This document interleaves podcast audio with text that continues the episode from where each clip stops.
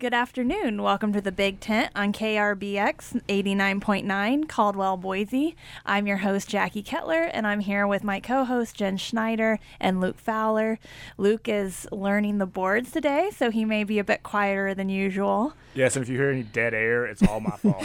well, you might remember that this is one of our New Year's resolutions for the show is that all of us learn how to work the equipment that allows us to talk to you on the air. So that's what we're doing today and we may not all be the best at technical elements. So we're mostly uh, word nerds, but that's fine. That's yes, that's why I work in academia and don't have a real job. it's a real job.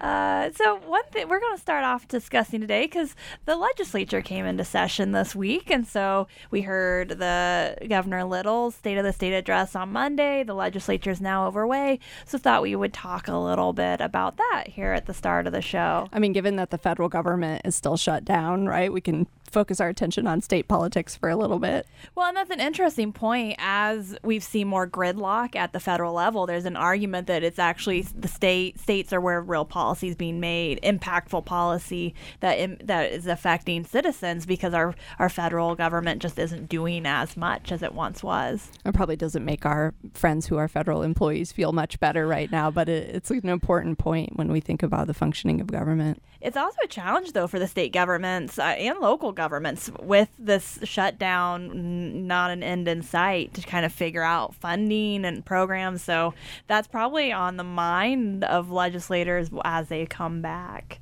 Yeah, absolutely. So, Jackie, you're somebody who pays a lot of attention to state politics. You've been do- doing legislative previews for weeks now, um, but we're going to ask you to go ahead and give us an update. So, what are the things that are on your mind? What are you looking forward to? What are you curious about? What are you thinking about? Well, one thing that I think, and it shouldn't be a surprise, is that education is going to be a major focus of this session. It was something that Governor Little talked a lot about throughout his campaign, in his inauguration speech, and his State of the State address. the top spending priorities are education related. And is that primarily K through 12 then? Are we you know, there's a lot K through 12, but also higher ed and technical, um, like post mm-hmm. post secondary technical programs are also a big part of kind of the programs he laid out. Which you know he's talking about long term investments, helping you know invest in in children's and grandchildren's future. I think having a variety of educate, you know, at different levels makes sense. So that could mean any number of things, of course. Of teacher pay, I think continues mm-hmm. to be a major issue. I have a husband who's a high school teacher, so I can attest to that uh, but also we have a lot of crumbling infrastructure, particularly in rural areas. We have um, a lot of technology needs. Are those the sort of things that we're talking about when we talk about education priorities? There were some of those, some of those things, and uh, I mean, some a lot of it was kind of on the teacher pay side. Um, literacy programs. He wants to double the spending for a literacy program to really help um, for younger children be able to be prepared um, throughout elementary school. Uh, but yeah, there were some other elements as well, focusing a little bit more on some of the technical elements. Um, I don't remember mu- much stuff on kind of the infrastructure side, but a lot of that kind of comes more at the local level, anyways, I think.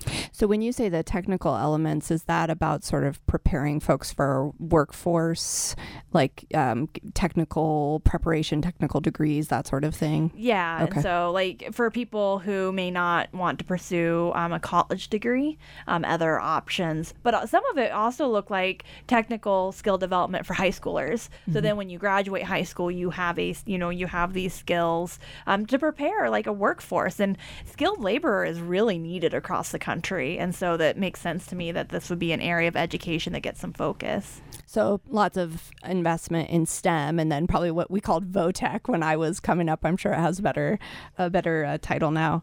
Um, any discussion about pre-K? I know that's something that Idaho is consistently sort of behind on. Is is that sort of funding or investment? Has that come up at all? So not yet, at least not from the governor's side. They noted that the literacy program funding would be for um, K on, uh, kindergarten on, but that th- with policy change, it could be expanded to other programs. So at this point, at least the governor's office doesn't seem to be proposing pre-K. I expect there'll still be some discussions of it in the legislature. It's an area where we're seeing a lot of interest. We've seen cities implement pre-K programs that look like they've been pretty successful. So I imagine that'll be a discussion that starts, and probably we won't necessarily see anything uh, thing happen this session, but maybe in another session or two. And then something we were really keeping an eye on in the last year was whether or not higher ed was going to get reorganized in the state. Like maybe there would be some sort of, you know, like other states break out their pre K Board of Education activities from their college or higher ed activities. Maybe they have a Board of Regents, for example. Do you think that's something that Little's going to take up um, from Otter and continue on from Otter and pursuing that? Uh, maybe, at least not much discussion of it yet. Um, so any discussion this session looks like it'd come from the legislature, it, um, legislators themselves. Um, but I do think that's something kind of on the radar. Um, uh, that, but not a whole lot of discussion about it yet. Okay, so education, a major um, area that we can expect to see a lot of discussion around. What else? Um, so corrections, we've got really full prisons. We're sending prisoners to Texas. You know, like, and we've got and something that Governor Little has brought up that you know we don't want to use prisons for like mental health treatment or, and so trying to figure out ways. And and the Board of Corrections had asked for five or proposed that they need 500 million for a new prison. The Little's um, budget, the executive budget, does not include funding for that. Um, does suggest a um, transition kind of uh, expansion of beds for that type of entity and expanding beds in a, a work camp. Um, but instead, it sounds like there wants to, there's, and legislators have mentioned it as well, taking a look at sentencing, um, other types of programs to help not just try to expand prison capacity, but actually, you know, keep people from, from, from in prison that maybe shouldn't be there. I mean, what's so interesting about that in particular is that that is one issue that has had traction at the federal level, sort of one notch in the belt of the Trump administration, I think, has been criminal justice reform, which was just recently passed, had widespread bipartisan support. So it will be interesting to see if that sort of plays out at the local level as well. Yeah, and if we see some of the same bipartisan work um, at the at the state level, um, it does seem like the committee and you know committees include some some of both parties that are interested in not just expanding the number of beds in prisons, but finding other solutions as well. Um, yeah, it's one of those issues where you feel like, uh, regardless where you come from or what kind of person you are, everybody is affected by this, like in some way. We all have family members or something. It's sort of like the, the opioid epidemic in that regard. So and it seems like it's something that will have popular support. Another thing that um, the Little's budget included was more funding for opioid um, uh, treatment, prevention, these types of programs, like really expanding, trying to reduce um, levels of addiction and deal with with the, that issue, again, as part of an idea of trying to help keep some people out of prison. Great. Well, thanks for uh, guiding us through that, Jackie. Uh, we're going to take a quick break. When we come back, we're going to talk about the push towards inclusion and diversity in higher ed. That's something that all of us have been thinking about and working on uh, at Boise State. And uh, we had a, a, speaker, Tim Wise, come to the university this week. So we're going to talk a little bit about um, some of the things he introduced us to. Um, we'll be right back. Hi, this is Cecil Baldwin from Welcome to Night Vale. You're tuned in to Radio Boise, your source for music and public affairs programming in Boise and beyond. All right, welcome back to the Big Tent on KRBX 89.9 FM Caldwell Boise on Radio Boise. Um, I'm your uh, co host of the Big Tent, Jackie Kettler. I'm here with my fellow co hosts, Jen Schneider and Luke Fowler. Um, and we're going to transition to talking about issues of inclusivity and um, diversity. And Jen, I understand that you went to a pretty interesting training um, earlier this week on the issue. That's right. So, anti racism activist Tim Wise. He's somebody who has worked on issues related to racism and diversity for decades now, really since the 1960s. Uh, he came and gave an all day training at Boise State. So, first of all, that was remarkable. He gave a two hour keynote in the morning and then did a three, three or four hour workshop in the afternoon. And the man does not stop talking. He is like a force of nature. He's incredible. Um, some of you listeners may have seen him on viral videos that have gone around. He's, I think, the uh, way I knew him before I went to this workshop this week was through some um, videos that circulated on YouTube where he talked about white privilege. And he's sort of very good about bringing in his own experiences as a white Jewish man who grew up um, in the South. So I, I would attribute him with really um, popularizing the term white privilege, which I think sort of burst on the scene just in the past few years in a popular sense. So, you know, very interesting to hear him talk about inclusion and diversity in um, higher ed settings this week. That's great. Um, yeah, this is an issue that I think is an issue across the country, but I think it being in Idaho in a less diverse but diversifying state, it is kind of a challenge to think about how to do this well. Yeah, and I mean, um, the idea of white privilege is something that I was introduced um, to in grad school, what, 20, 25 years ago, but I think has become so politicized in recent years, um, p- particularly since the election of Donald Trump, but maybe even before. And white privilege, I think, for, for Tim Wise and for people like him, refers to the idea that um, in a country where whiteness gives you access to certain types of opportunity, um, even if you yourself were disadvantaged in other ways as a white person, maybe you grew up poor or maybe you are not able bodied, that whiteness allows you access to certain things that people of color would not have people of color may have other forms of advantage. That was something he really wanted us to make sure we understood is that all of us have some sort of advantage relative to other people, but that in the United States today, white white privilege often functions. Um, functions that way. So I thought that was really interesting. And and Luke, this is something that you and I have chatted about over over the years because we we sort of come at this from different perspectives. But you always remind me that inclusion and diversity doesn't always just refer to to race and ethnicity. Yeah, I mean, I think uh, something that we've talked extensively about is uh, the inclusion of different ideas, and this being a marketplace of ideas, right? Um, that it's not just about uh, hitting quota systems on, on, different you know boxes, but us actually coming together with diverse perspectives on things and using that to come create better uh, outcomes and, and, uh, better ideas, right?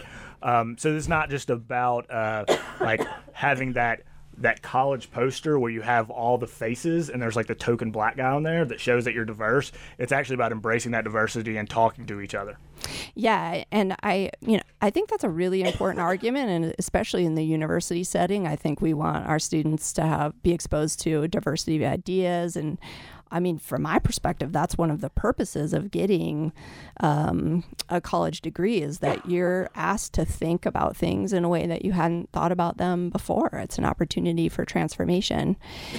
At the same time, I think if we only talk about diversity of ideas, it's really easy for our institutions not to change at all and to stay pretty white, right? Because I think it would be pretty um, pretty easy to argue, well, okay, yeah, we do have a very white faculty. It's hard to recruit people of color to a, a state like Idaho.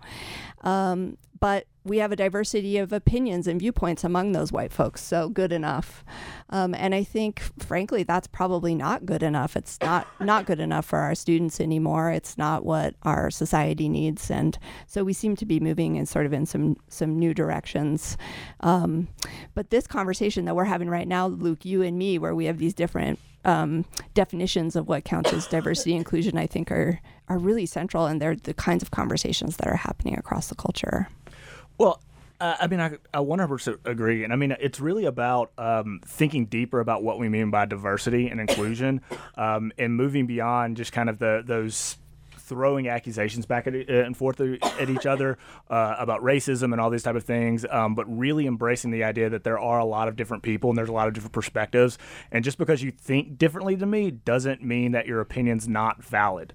Um, and I think that's really the, the important part of that, particularly in the uh, fake news era and the uh, polarization that we see in partisanship and all this other kind of stuff, is the idea that we have to embrace each other's ideas.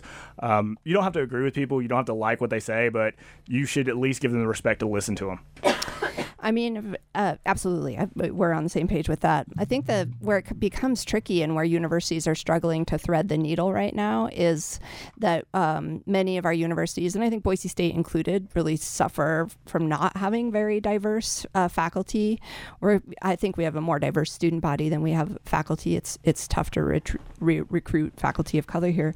So so it's sort of a cart before the horse problem or chicken the egg problem do we push to get a lot, a lot more diversity in terms of faculty, whether that's race, ethnicity, able bodiedness, you name it, um, and then sort of start to create a more inclusive environment? Or do we push now to, to make things more welcoming and to be thinking more broadly about these issues so that we can entice, recruit, and then retain those folks? And I think that's something universities have not done a good job of figuring out yet. Well, that's a, a really unique unique challenge in academia because it is a chicken and the egg thing. Um, because when you don't have, say, diverse communities at the undergrad level, you don't have diverse communities at the graduate level, you don't then don't have them in PhDs, then you don't have a faculty pool from which you can hire from. Um, so, like, how do we deal with that? Um, how do we start to if we argue that with more diverse faculties, we can then uh, recruit more diverse undergrads, how do we find more diverse faculties when there are just not a lot of people that honestly aren't old white guys that have PhDs and are qualified to do our jobs. Um, and that's just a reality of this. Now, of course, those things have changed over time. Um, luckily, there's been a lot of people that worked hard to, to recruit and encourage people that aren't old white guys to do this job. Um, but I mean, it still is a reality. So it is a chicken and the egg, egg problem. And I, it, the truth is, you there's not one solution, right? It's you have to come through, uh, come at it from every different angle, um, in the hopes that those things all cumulatively are going to work over time. Yeah, absolutely. And I, I know we have colleagues who would say, gosh, then the institution really needs to work on ideological diversity as well. You know, majority of college professors identify as politically liberal. Um, that doesn't mean they're all indoctrinating students in liberal ideology or that they can't teach a variety of things in interesting ways, but that's something that we would want to pay attention to with diversity as well moving forward. So, all of these conversations moving through my head as I was listening to Tim Wise, who challenged us to think about about our privilege and um, to think creatively about how we might diversify our institutions of higher ed this week. So we're going to take a quick break. Uh, we're going to give Jackie a chance to catch her breath and stop coughing. and um, when we come back, we're going to talk about another local issue, and that is the issue of transportation in Boise. So stay tuned here on the Big Tent. We'll be right back. Hi, this is Bree, Psychic Death Witch. And this is Emily, Regular Witch. this is Tacocat. And we're Tacocat. You're listening to Radio Boise 89.9 and 93.5 FM, community radio for Boise and beyond. All right, welcome back to the Big Tent on Radio Boise, KRBX 89.9 FM, Caldwell, Boise. I'm Jackie Kettler. Back. You made it. I know. I've managed to pick up yet another cold, uh, but I've, I've survived, so hopefully I can stick through this last segment here with Jen Schneider and Luke Fowler, all of us at the School of Public Service at Boise State. And Jen, I understand that you've been doing some community conversations and, and listening um, about things that citizens are concerned about in the community? Yeah, so starting last spring, I had this awesome opportunity to work with the city of Boise to organize some large community meetings. Um, and they started out being just about the topic of growth. Um, sort of trying to get a sense of what people were most concerned about as Boise is the fastest growing city in the nation by lots of measures, uh, what people are excited about, what is most on their mind, what they're angry about, etc. And um, I've talked about this on the show before, but the number one thing people at those meetings were concerned about was affordable housing. Um, they see, for example, their aging parents sort of being priced out of their homes because of property taxes, or maybe they have college um, kids who've graduated from college who who can't afford housing in Boise and who are leaving as a result. So that's something that's really top of mind for people. But the second um, biggest issue for people was transportation. So I thought today we could spend a little time talking about transportation in the valley. Um, far and away, uh, there was a lot of concern. Uh, for folks about congestion. And I think if you've driven around Boise at all in the last six months, you've probably encountered a lot of uh, construction. Um, but people are also really worried about parking.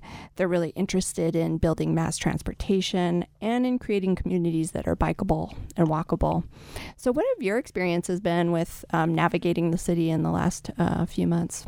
I mean, so we moved here from Houston, which of course is very big, has lots of traffic. So it was just wonderful when we moved here five years ago. It was like, oh, it's so easy. But you live a place long enough, you start to notice and get frustrated by even minor traffic compared to what maybe other cities experience. And yeah, I, we moved over the summer too, and I struggle. I feel like there is no efficient route to drive to campus. And so every day I'm just like, I feel like this should be quicker. Commute. Why is it taking as long as it is? Yeah, it's so funny for me personally when people complain about traffic in Boise because I lived in Los Angeles for a while and then in Denver for a very long time. And I'm like, uh, even when it's bad, quote, bad here. It's nothing compared to the, to those cities until you've sat on I seventy for several hours trying to get home from skiing. You you don't know what you're talking about.